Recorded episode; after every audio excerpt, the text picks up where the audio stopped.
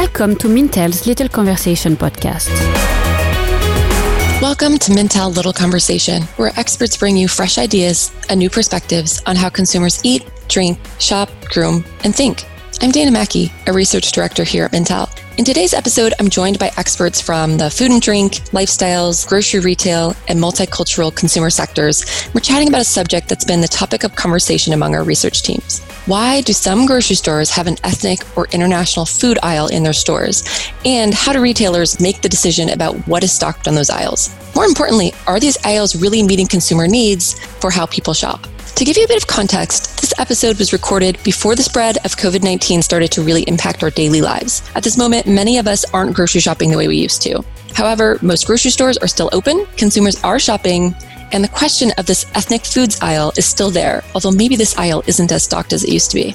So we'll carry on with today's episode without mentioning COVID 19. But if you're looking for more about how the pandemic is impacting consumer behavior and shifting markets, head over to mintel.com where you can find analysis on this topic. Let's kick off today's episode with introductions from our guests. Hi, I'm Jenny Zegler, an associate director on Mintel's food and drink platform, and I look after food and drink trends and beverage analysis. Uh, hello, everyone. Uh, I'm excited to be part of this discussion today. I am uh, Juan Ruiz, director of Hispanic Insights here at Mintel, and I'm also based uh, in the Mintel Chicago office. And uh, I'm typically involved in creating Hispanic reports that are part of our uh, multicultural library. I'm Melanie Zanoza Bartelme. I'm a global food analyst on the Mintel Food and Drink platform, and I specialize in pasta, rice, noodles, fruits, vegetables, and also look after uh, flavor trends. Um, so, international foods is very near and dear to my heart. And I'm Carol Wong-Li. I'm an associate director uh, here in Canada. I look after lifestyles, leisure, and retail categories. I'm Joel Gregoire, based out of Toronto, Canada. I'm the Associate Director for Food and Drink, which means, as the title says, I cover food and drink categories in Canada. I have to admit, we've been talking about this topic for months. And before this was brought to my attention, I had never thought about the layout. Really, I'd never thought about the layout, layout of a grocery store at all. um, but when we started talking about it, now every time I go grocery shopping, it strikes me as so odd. So maybe Jenny, can you start us off by explaining to our listeners what exactly we're talking about when we talk about the international or ethnic foods aisle? Yeah. So, in a lot of grocery stores, at least here in the US, and I'm guessing in Canada as well, since we have some of our Toronto colleagues on the line, uh, there is usually just one aisle that is dedicated to Italian food, Hispanic food, Asian food, and it's all in one place, um, which is a matter of convenience. But generally, if you are looking for sauces and pasta and seasonings and tortillas all in one place, you wouldn't generally find that in a grocery store. It's usually you know, all over the place in the bread aisle, in the sauces aisle, in the seasonings aisle. So the ethnic or international foods aisle puts that all in one place, but generally that means it's by a specific cuisine type. Um, so it's a different way of organizing things um, and something that, you know, kind of just is can be confusing or convenient depending on what the c- consumer is looking for at the t- the typical time that they're shopping. So, what do you guys think? Confusing or convenient? I, I go back and forth. Um, I think what's really interesting is I, I, It's funny, Dana. You say that you you haven't been thinking about this. I actually tracked down a a manager at one of the local stores here that's part of a, a national tra- chain, and was trying to ask him why is this organized this way. And he said that they're trying to make it this sort of destination for people to kind of come visit, look for everything in one place. But I asked him but not everything's there together. So is this even really working? Because the tortillas at the store are somewhere separate. All of the taco seasonings are in with other seasonings. So I'm not even sure if it's actually kind of delivering on that, helping consumers really get everything in one place. It ends up being more confusing than anything. I totally agree with you, actually, in terms of like, I think at one point in time when maybe the world itself wasn't as diverse, this was a good offering, you know, for convenience. But as we know, the world itself is becoming much more multicultural, transcultural. You know, the UN has reports coming out saying that more and more people are living outside of their birthplaces, and so I think. You know, as as the the world on a whole, we're not limited to these boxes anymore. So I think it really is time for grocery stores to think about not putting, you know, the international aisle in one box I mean, is that the way people think about what they're going to eat for dinner? Or, I mean, are, are there separate international cuisines anymore? Or is this all, this is the part that I find confusing, or is it all just blended together? I don't think like, well, Tuesday I'm going to have something from Italy, and Wednesday I'm going to have something from Japan. So that's to me why it makes it so confusing, is it's just not the way I, I meal plan, I guess. Yeah, and the, the, tough thing about this is that what can happen is the ethnic aisle can become a catch-all. So if it if you feel it doesn't fit into a specific category, it's hard to put it in there just kind of put in this ethnic food aisle, if you will. Um, the one thing I will say, um, in terms of how a grocer operates, or especially a larger grocery store, and this is coming from some of my background working at a grocer, is that what the way it's divided is category managers tend to run certain aisles or different categories, if you will. So you're going to have someone who's a bread category manager, produce category manager, a cereal category manager. Um, for them, there might not be a real fit for something that's deemed to be ethnic or international food. And they're really worried about driving profitability and sales in their category. And when you look at certain grocery stores, it makes more sense than others. So if you're in a, for example, there's a grocery store in an area of Toronto where I live, where there's a large South Asian population or large, large Chinese uh, Canadian consumer base, well, you're probably not going to have that quote unquote ethnic grocery aisle because that's not going to make a lot of sense. You're going to have it more integrated throughout the store. But if you go to more maybe a rural part, rural, rural part of Canada, rather, where it's what we call a conventional banner. So this is kind of your mainstream type of grocery store. This is something where consumers can try have an ethnic aisle that will give them something that maybe they're not as used to trying, or they say, you know what, I want something with a little bit of a different flavoring or a different type of noodle and they know they can go there. So it really depends not just on grocery stores overall, but where what type of grocery store it is, what it's meant to be, and where it's located as well. Yeah, I, I, I, agree with that. And I, I also think it's important to see if, if the ethnic aisle is ultimately relevant to the uh, core target market uh, of consumers visiting the store. Now, for instance, from, from the Hispanic perspective, it, it's not. No, our, our, data clearly shows that traditional grocery stores are not top of mind uh, for Hispanic consumers when they are shopping for this type of uh, foods and ingre- ingredients. No, they associate these uh, products with very clearly with Hispanic grocery stores, so they know that they are going to find there in, in the, these other places uh, these types of products at a good value. No, so it's unlikely that just expanding the, the, the offering at the ethnic uh, food aisle uh, is going to disrupt this association. I think it's very strong right now. I, and just to build on what, what, what Juan just said, as myself, a second generation Canadian who was born and raised in Canada, you know, I'm, I'm, I'd like to consider myself as through and through Canadian, but then I'm very proud and attached to my Chinese heritage, but I'm still very westernized. And I do, I shop at two grocery stores. I shop, you know, there's the mainstream one, but when I want my quote unquote authentic ingredients, I don't give mainstream uh, grocery stores a lot of credibility in being able to offer the specific brands or ingredients that I want. we still, my husband and I still divide our grocery shops, which uh, primarily between two. There's the mainstream banner and then the quote unquote ethnic or Chinese banner that we shop at. So I think you're absolutely right. It's you know there's there's the issue of credibility and authenticity yeah. as well.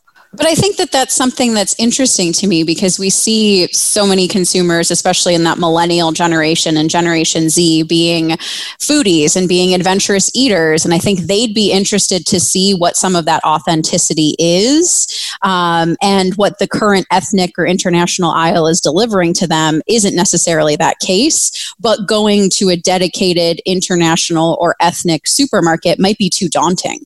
It might be yeah. something that they feel they don't belong there or they wouldn't know what to do with the items or they're all in a different language. So I think that there would be that interest in actually exploring that as a whole food adventure for those foodie consumers, but it still might be something that they feel maybe that's not necessarily where they should be going or they can be going.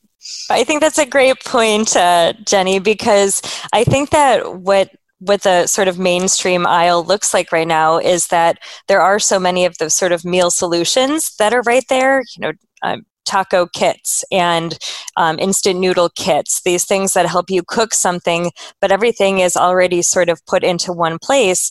And I think that they're working on trying to bring more of that sort of authenticity and that those new things to consumers. But the problem right now is that they're not there isn't something inherent in this type of soy sauce versus this type of soy sauce that helps a consumer actually understand how to make the decisions and to understand you know, maybe all of these brands are new to them. So they they're looking for some more guidance that i think is is part of what's missing here. Melanie do you think the flags help? Bring that authenticity to the ethnic aisle? In my grocery store a local grocery store they have all of these different um, country flags in the international foods aisle to help guide me although i have no idea which flag is which so it, it doesn't really help. They don't. necessarily know, guide because the ones i go to there's flags and there's lights from the ceiling and now they've moved gluten free into that same aisle so it doesn't even necessarily make sense in terms of being a geographic destination by following the flags. And Jenny, you know, it's so funny you say that because when I was talking to this this manager as well, we were talking about um, organic and gluten free and some of these other things that are small but important things that consumers are looking for, but trying to figure out where you put them. And so a lot of these things that are um, quote unquote other or specialized in some way, they all get kind of lumped together. It's like um, that catch-all that you were saying, Joel, that um, there there's it's it's kind of good i guess in that a lot of these uh, newer foods they all are tending to be organic as well right but eventually right now it seems like we can kind of or at least they are sticking some of these things together in this way but eventually it's it's not going to work. Everything is becoming more quote unquote ethnic. So at some point, this aisle is not. It's going to just spill over into everything. Kool Aid Man. Um, just going back to Carol's point, um, she raises a really good point about in terms of making sure that grocers have an offering that's relevant for Canadians overall, and particularly in Canada. If you were to take a look at what's driving Canada's population growth, it's not so much the birth rate it's really immigration by three times the amounts, not even close. And grocers have been looking at this for the past 10 or 20 years and wondering what's going to be our strategy in terms of appealing to new Canadians, to new immigrants or second generation, if you will. So it's not just even about having something that's a little bit different, but rather having something that appeals to consumers and who are the younger consumers, who are the the current um, current purchasers and the future purchasers, if you will, especially in the context of an aging population. So it's not just about having an aisle, but around having a holistic ethnic food or international food strategy that that kind of tends to the people who are coming into the country. For example, Chinese Canadians represent a large a percentage of new Canadians. South Asians do. Filipinos do. And my wife happens to be one, uh, so I kind of speak from experience there. Um, so, so this is kind of the broader challenge in Canada, and indeed for a lot of countries as well, because it's really immigration that's driving a lot of our population growth. Yeah, and I I, I agree with all that, and I also think that. Uh, well, it's also a challenge here. Um, for, for instance, close where I where I live, there is a Hispanic grocery store, an Indian grocery store, and a Korean grocery store. So I, I think that no ethnic aisle can really compete against these places in the same way that these stores can't compete uh, when thinking about mainstream products. No? So I, I, think that one thing that's interesting is that uh, when I go to these places, um, uh, the Hispanic, the Indian, the Korean places, the vast majority of shoppings are either Hispanic, Indian, or, or, or, or Korean. No? So these places are really not attracting mainstream traffic. No, and in this regard, I think the current ethnic aisle is probably not made with ethnic shoppers in mind, but uh, more with mainstream mm-hmm. consumers in mind. Yeah.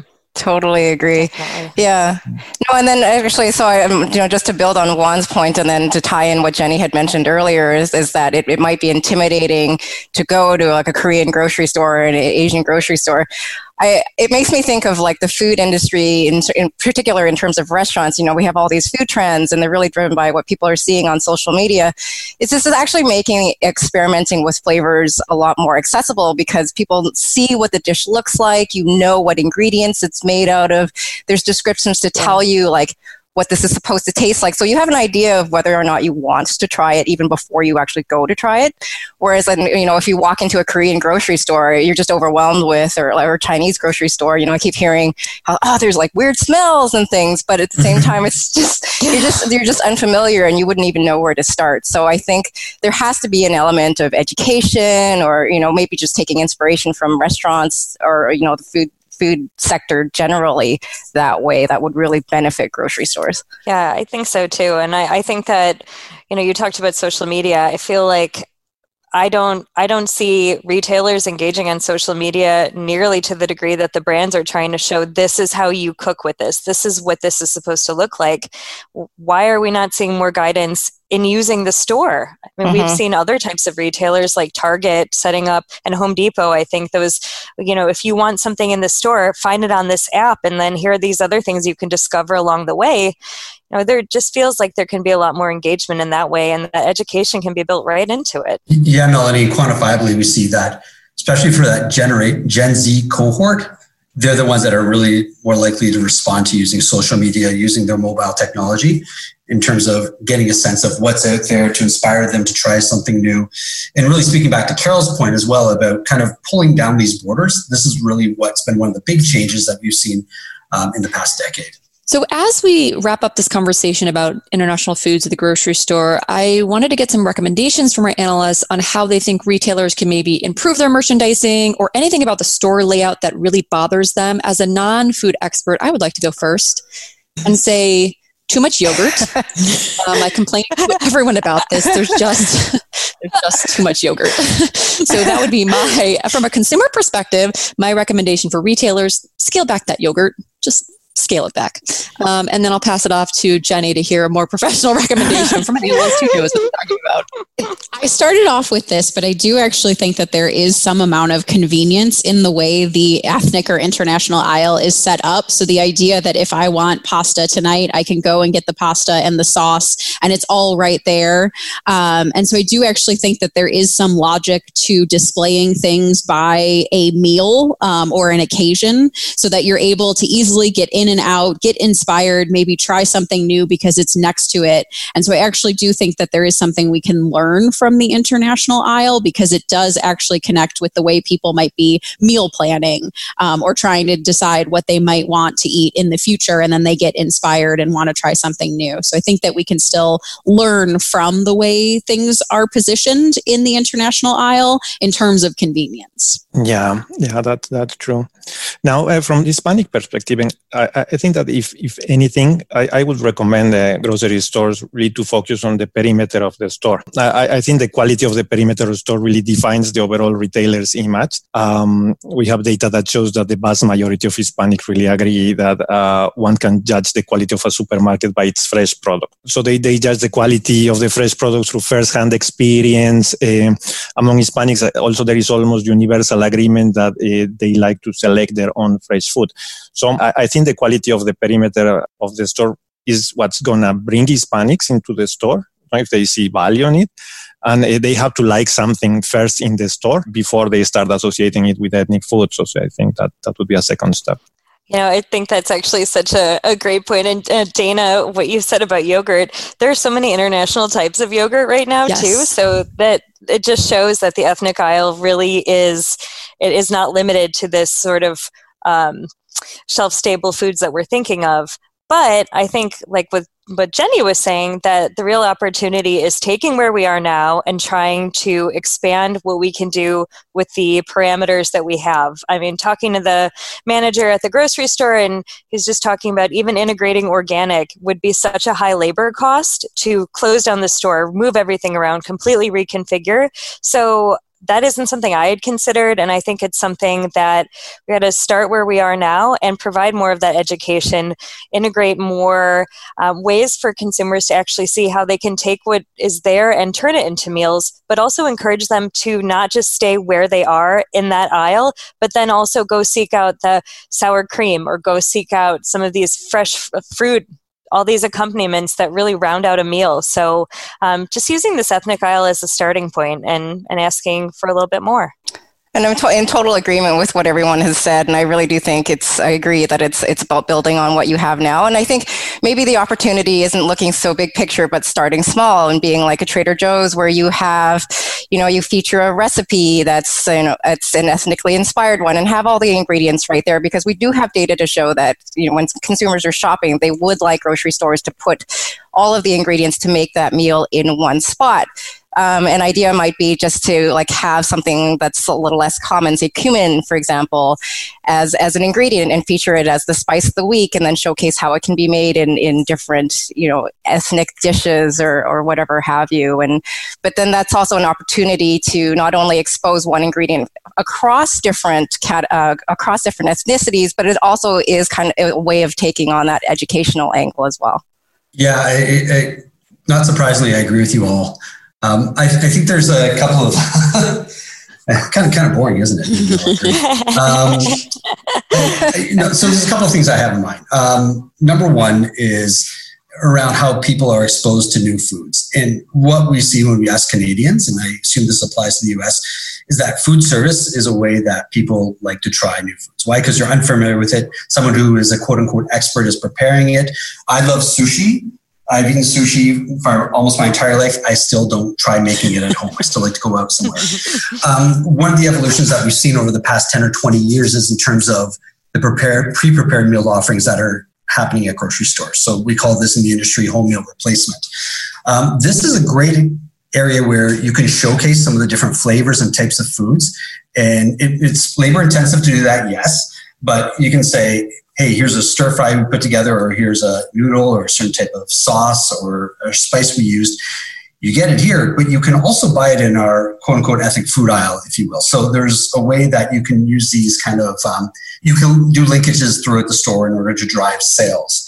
Um, another thing is to what you call the ethnic food aisle. So what we see from all our research consistently, and we've asked about this uh, twice over a span of three years, is that the main reason why people eat uh, ethnic or internationally inspired foods is to really to experience other cultures. It provides them with a sense of adventure. And we see opportunities, um, you know, obviously there's the Italian food and Chinese food, which are more common in Canada, but there's also like Caribbean foods, Korean foods, African foods as well. So maybe it's not just positioning around something generic ethnic foods, but a way to get a little bit out of your comfort zone and try something. So maybe more adventurous eating experiences and just just a simple repositioning might draw more traffic to that aisle and kind of give it a little bit more focus than it currently has. I love all of those suggestions. That was, I think, great for our listeners and also for all of us just to have this conversation. I'd like to challenge everyone listening to this conversation. Next time you go to your grocery store, take a look at that international food aisle see if it makes sense to you. I would love if all of us, next time we go, take a picture and we'll post it up with this podcast to show everyone what we're talking about if they don't have this in their local grocery store and kind of keep it in the back of your mind. And we'll track this over time to see if retailers are making changes to this aisle as international foods become more mainstream here in the US. So thanks everybody for listening. Make sure you subscribe, rate, and review the podcast on iTunes or wherever you get your podcast content. We'll be here next week with another episode of Little Conversation.